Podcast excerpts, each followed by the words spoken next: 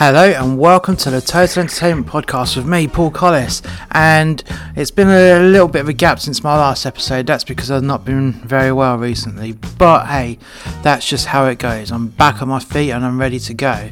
So today we have the Pixies, and it's a three-track show. And there isn't much going on the stage at present. It's quite early in the day, but they do have three lighting bars up in the air, so you've got your Funhouse bar already in the air, you got LX1 and LX2, so mid-stage and upstage bars are up there ready to go. They're currently forking up some dolly trusses, which look like they've got booms fixed to them as well, and those are going to probably outline the edge of the stage round the back and at the sides. It looks like there's not going to be an AV screen on stage, probably just a drape. And the line arrays, they've quite literally just started to go up, so they're too wide and they are at 12 deep. And then you've got a smaller line array set 45 degrees and a little bit further back for the surround sound effect, although currently they have not built the subs stage left and stage right or in front of the stage. So, but I can see a load of sub cabinets waiting to go into position just by the cherry picker, so it's just a matter of time. Today is definitely going to be a less is more kind of show, and they're just going to keep it old school from a design point of view. So now you've had a look at what's going on stage at the moment, let's take a look at the background of the Pixies. The Pixies are an American alternative rock band formed in 1986 in Boston, Massachusetts. Until 2013, the band consisted of Black Francis on vocals, rhythm guitar and songwriter, Joe Santiago on lead guitar, Kim Deal on bass and vocals, and David Lovering on drums. They disbanded acrimoniously in 1993, but reunited in 2004. After Deal left in 2013, Pixies hired Kim Shattuck as touring bassist. She was replaced that year by Paz Lenchantin, who became a permanent member in 2016. Pixies is associated with the 1990s alternative rock boom and draws on elements including punk rock and surf rock. Their music is known for dynamic, loud, quiet, loud shifts and song structures. Francis is Pixies' primary songwriter and often surreal lyrics cover offbeat subjects such as extraterrestrials, incest, and biblical violence. The band achieved modest popularity in the US but was more successful in Europe.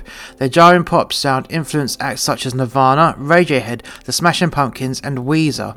Pixies' popularity grew in years after their breakup, leading to a 2004 reunion, sold-out world tours, and four further albums: Indie Cindy in 2014, Head Carrier in 2016, Beneath the Eyrie in 2019, and Doggery in 2022. Guitarist Joey Santiago and songwriter Black Francis, born Charles Michael Kitteridge Thompson IV, met when they lived next to each other in a suite whilst attending the University of Massachusetts, Amherst. Although Santiago was worried about distractions, he noticed Francis played music and the pair began to jam together. Francis embarked on a student exchange trip to Puerto Rico to study Spanish. After 6 months, he returned to Amherst and dropped out of the university. Francis and Santiago spent 1984 working in a Boston area warehouse, with Francis composing songs on his acoustic guitar and writing lyrics on the subway train. The pair formed a band in January 1986.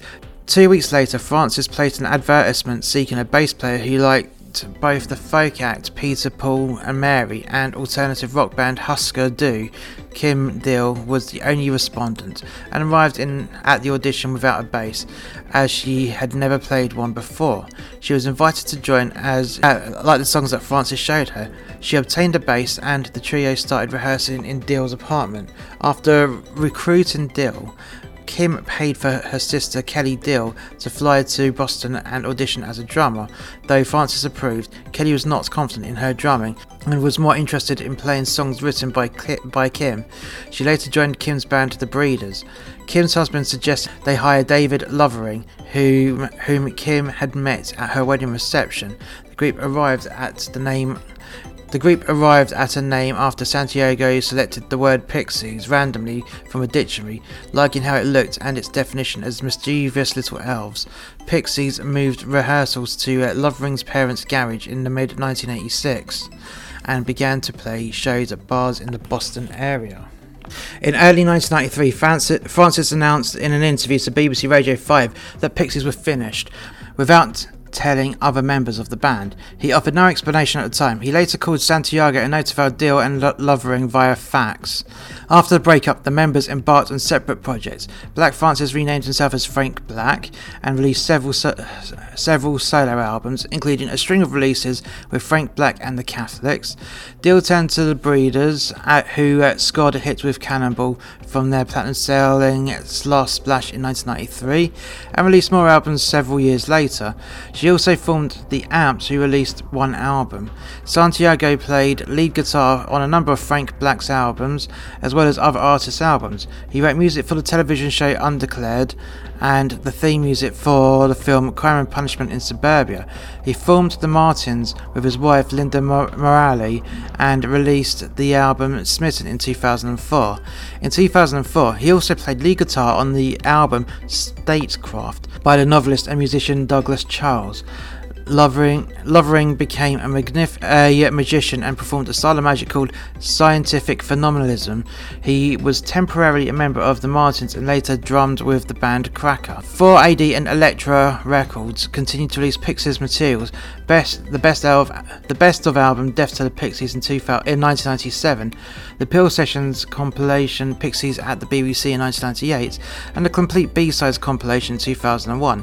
In 2002, material from Pixies' original 17-track demo tape was released as an EP.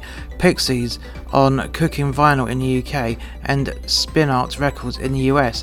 Black has also used these labels to release solo work and albums with the Catholic. In the years following Pixies' breakup, Black dismissed rumours of a reunion, but incorporated an increasing number of Pixies songs in his sets with the Catholics, and occasionally included Santiago in his solo work and Lovering's music as an open act to concerts. In 2003, a series of phone calls among band members resulted in some low-key rehearsal, and soon a decision to reunite. By February 2004, a full tour was announced. The tickets for nearly all the initial tour dates sold within minutes. Pixies played their first reunion concert on April 13, 2004 at the Fine Line Music Cafe in Minneapolis, Minnesota. A warm-up tour through the US and Canada, in which all the dates were recorded and released as individual limited edition CDs, with some of the performances being released to streaming services in 2021, was followed by an appearance by the Coachella Valley Music and Arts Festival.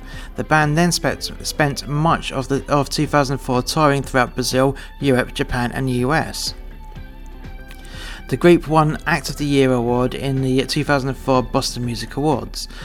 The 2004 reunion tour grossed over $14 million in ticket sales. In June 2004, the band released a new song, Bamthrock, exclusively on the iTunes Music Store. It reached number 1 in the UK official downloads chart. 4AD released Wave of Mutilation, Best of the Pixies, along with a companion DVD, Pixies. The band also contributed to a rendition of Ain't That Pretty At All to the Warren Zevon tribute album Enjoy Every Sandwich.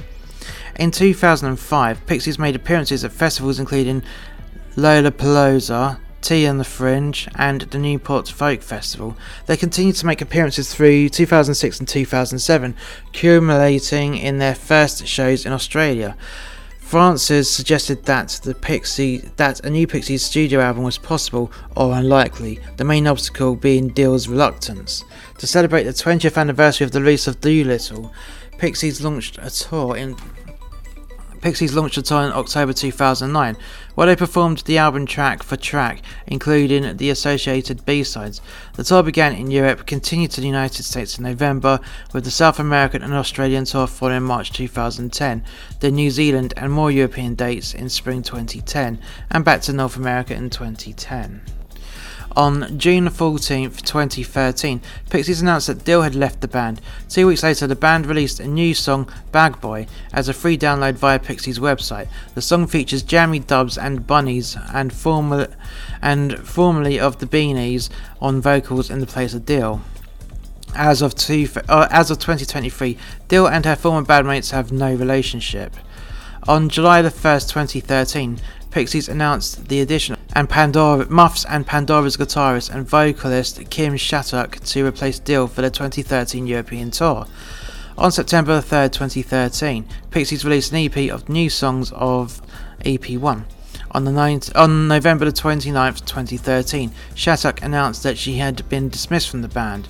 In December 2013, it was announced that Entrance Band and a Perfect Circle bassist Paz Lenchantin was joining Pixies for the 2014 tour. The new material surfaced when Pixies released their second EP, EP2, on January 3, 2014. The single released to radio was Blue-Eyed Hex, with another new EP, EP3, was released on March 24, 2014. All the EPs were available as downloads and limited edition vinyl. The three EPs were collected in LP format and released as an album, Indie Cindy, in April 2014. It was the first Pixies album in over 2 decades. In 2015, Pixies toured in support of Robert Plant for a series of dates across North America. So here's the discography, and that is Surfer Rosa in 1988, Doolittle in 1989, Bossa Nova in 1990, Trompe Le Monde in 1991, Indie Cindy in 2014, Head Carrier in 2016, Beneath the Eyrie in 2019, and Doggery in 2022. Right, now that is the Pixies and their background, and now we are going to take a look at their supporting act, the Slow Readers Club. So the Slow Readers Club are an English rock band from Manchester. Their third studio album, Build a Tower, was a UK top 20 hit album, reaching number 18, following up The Joy of the Return made it to the top 10, peaking at number 9 in March 2020. The Slow Readers Club evolved from an earlier band, Emerita. They formed in 2003 and signed to fashionable Manchester label Northern Ambition in 2005, when they released 3 singles, each of which sold out on the day of release and became a collector's edition. Their double A-side debut, Everything is Frozen, Learn to Love the System, was followed by One More Chance and their final single, One More Minute, despite strong career prospects with support from Steve Lamarck and others. The band dispersed around 2007 with no apparent prospect of further collaboration. Despite the disbanding of Omerta, James Ryan and Aaron Starkey continued to jam together and eventually formed the Slow Readers Club. The band released their self-titled debut album towards the end of 2011, featuring various former Omerta songs but also 3 new singles, Feet on Fire, Sirens and Block Out the Sun. The band underwent a number of lineup changes before settling on the current 4-piece lineup of Aaron Starkey on vocals, Curtis Starkey on guitar and backing vocals, James Ryan on bass and David Whitworth on the drums, and at which point the career progressed. In 2013 they released a one-off single, Forever in Your Debt, featuring a more radio-friendly sound. The B-side was Days Like This Will Break Your Heart. Gradually, the band reined the old momentum of Emerita once had, and their life following around Manchester started to grow through a combination of word of mouth and support slots for such bands such as Catfish and the Bottlemen. Various eventual tracks from their second album, Cavalcade, were introduced to the live sets during this time. Brothers Aaron and Curtis both hail from Winswife area of southern Manchester.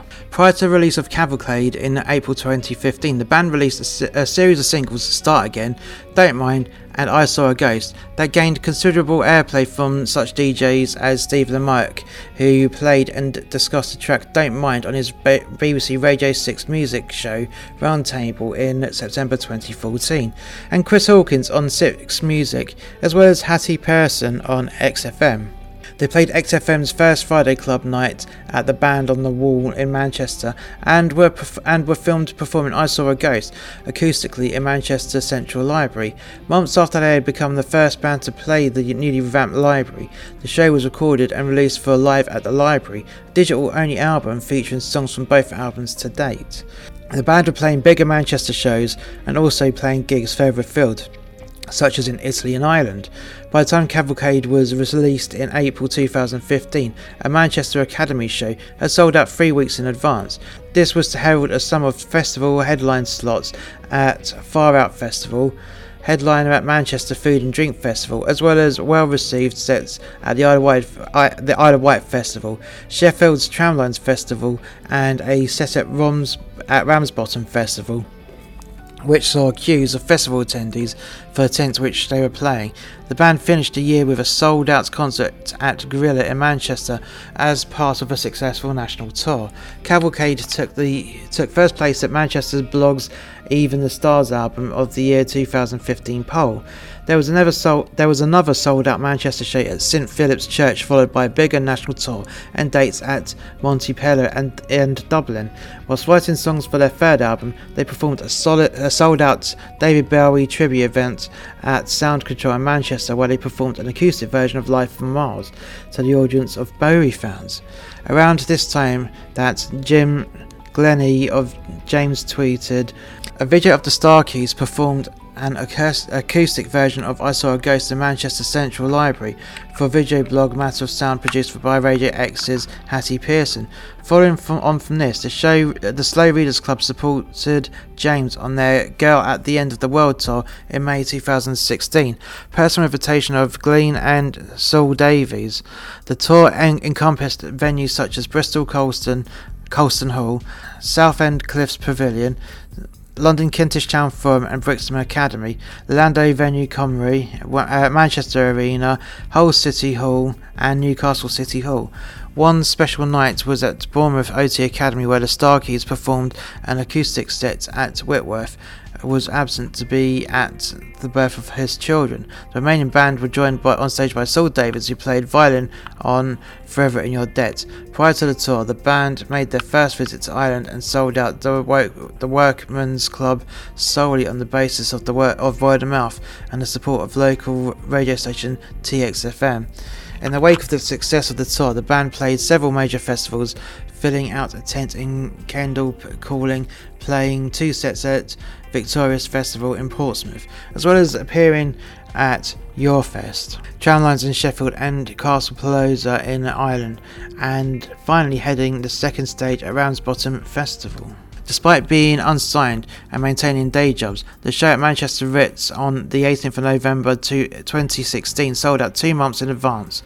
The show was streamed online live and featured 17 songs from the first two albums, plus two new songs, Lunatic and Through the Shadows, from the upcoming album. The Manchester Evening News stated of the show, "It would be wrong to call it Manchester's best kept secret, because any band who can sell out the Manchester Ritz is clearly not a secret. But alongside the likes of Cabbage and Blossoms, the Slow Readers Club are currently one of the most exciting sounds coming out of our fair city." Further gigs at the 500-capacity Whelan's venue in Dublin and the 600-capacity Hackney Oslo in London also sold out. The band played three further dates with James at Nottingham Royal Concert Hall, Sheffield Academy and Wolverhampton Wolfram Hall in December. Released in May 2018, Build a Tower was the band's third album. It stayed briefly at the top 20 in the UK albums chart. The band went on to tour to support the album. According to the Lancashire Post, the Slow Readers Club are the band you probably never heard of, and yet they managed to sell out venues like the Apollo and the Ritz in Manchester. Right, so now we've had a bit of background, we're going to hang back for more progress to happen on the stage, and then we're going to go straight on to the live performances. So a quick update about the state of play of the stage. It is 10 to midday, and we have the subs now in front of the stage. We have stage left and stage right. We have two tall sets of subs, so subs that are 3 high. Then we've got a set of subs that is 1 high. Then we've got a set of subs that is 2 high. nothing in the middle of the stage, and then it's replicated as the mirror image on the other side of the stage. Also, we have the lighting dolly bars on the floor of the stage, which total 6 foot high. They've got a combination of moving lights, profile and washes hanging underneath the trusses on the dollies, and then on top you've got LED battens, and you have some Mach 4K Fresnel style units. When I say Mach 4K, they're basically source 4 lamps in houses that look like 4 kilowatt lighting fixtures, and they've got some good lenses on there, and there's some nice internal LEDs as well to give a nice little glow on the trim. You've got a few floor units which are profile and wash units that will either cross the stage or deliberately go out into the audience. And the mixer position is a little bit further forward. It's partially mojoed and partially bite racked, as they're not expecting people to get all rowdy. And now we're going to get on to the report of the show itself. So at the top of the show, the lights went down and the lights strobed in time to some electric synth sounds, which kind of reminded me of the Blade Runner intro. You know, with the kind of noises. Anyways, yeah, just had that feeling to it. And the lights that were strobing were just a handful of open whites, tightly focused, narrow beamed LED profile units, and they also those wires were created by the guitars, and real 80s style electric synth sound. It was good. It was a nice little effect actually. Right, so lighting wise, the Slow Readers Club only had the front of house bar and LX1, which gave them enough backlight and coverage and facelight coverage as well, so they didn't overdo it. You know, less is more. It's that kind of show because they're taking it back to the time period of the 90s, of the early 90s and the early 2000s, so nothing massively elaborate, but simple but highly effective. They didn't have white facelight at all. They used different colours, sometimes lighter colours, sometimes darker colours, and it just reminded me of little metal clubs which are basically pits. You know, dark colours, reds, purples, blues, and they concentrated more on the sound, which was the style that they was going for, in my opinion. Sometimes they use the mold phases to emphasise points of a song, to light up the audience in between songs and have a nice bit of a talk state. And when there was a talk state, to be fair, the lights changed back to open white and with a little bit of a backlit tickle of colour, just to keep it nice and distinct. And also, what they did was they had the lights done quite shallow, so they did actually go out into the crowd and light the crowd a lot as well, which worked really well. Every song they did, the lights were pretty much in the same position, but they just changed colour and gobo effects, if there was indeed a gobo effect from time to time, just to mix it up a little bit, but it looked okay. There's absolute coverage of the stage and a nice bit of coverage in the audience, and it looked really well. It looked really well lit to me. Now, sound-wise, we definitely had the 22-karat gold standard for the clarity, and it was loud and it was clear as well. But I'll tell you about loudness in a moment when we get on to the Pixies. But for now, it was just lovely. You could hear every instrument, every vocal in a nice way. And I enjoyed that, I really, really did. And there's not much else I could say about the sound. It was loud, it was proud, and it was very, very clear. So how did Slow Readers Club do? Well, the audience loved them from start through to finish. The Slow Readers Club had massive applauses in between songs. They had a massive walk-on applause. And you had people singing and dancing and swaying in the audience from start through to finish. Listening to the Slow Readers Club, I did kind of feel I was back in the 80s or even early 90s with that electronic sound that they had, as though I was listening to New Order, especially with the style of the reverberation on the lead singer's vocals. It was quite refreshing to have a modern band with a classic flavour.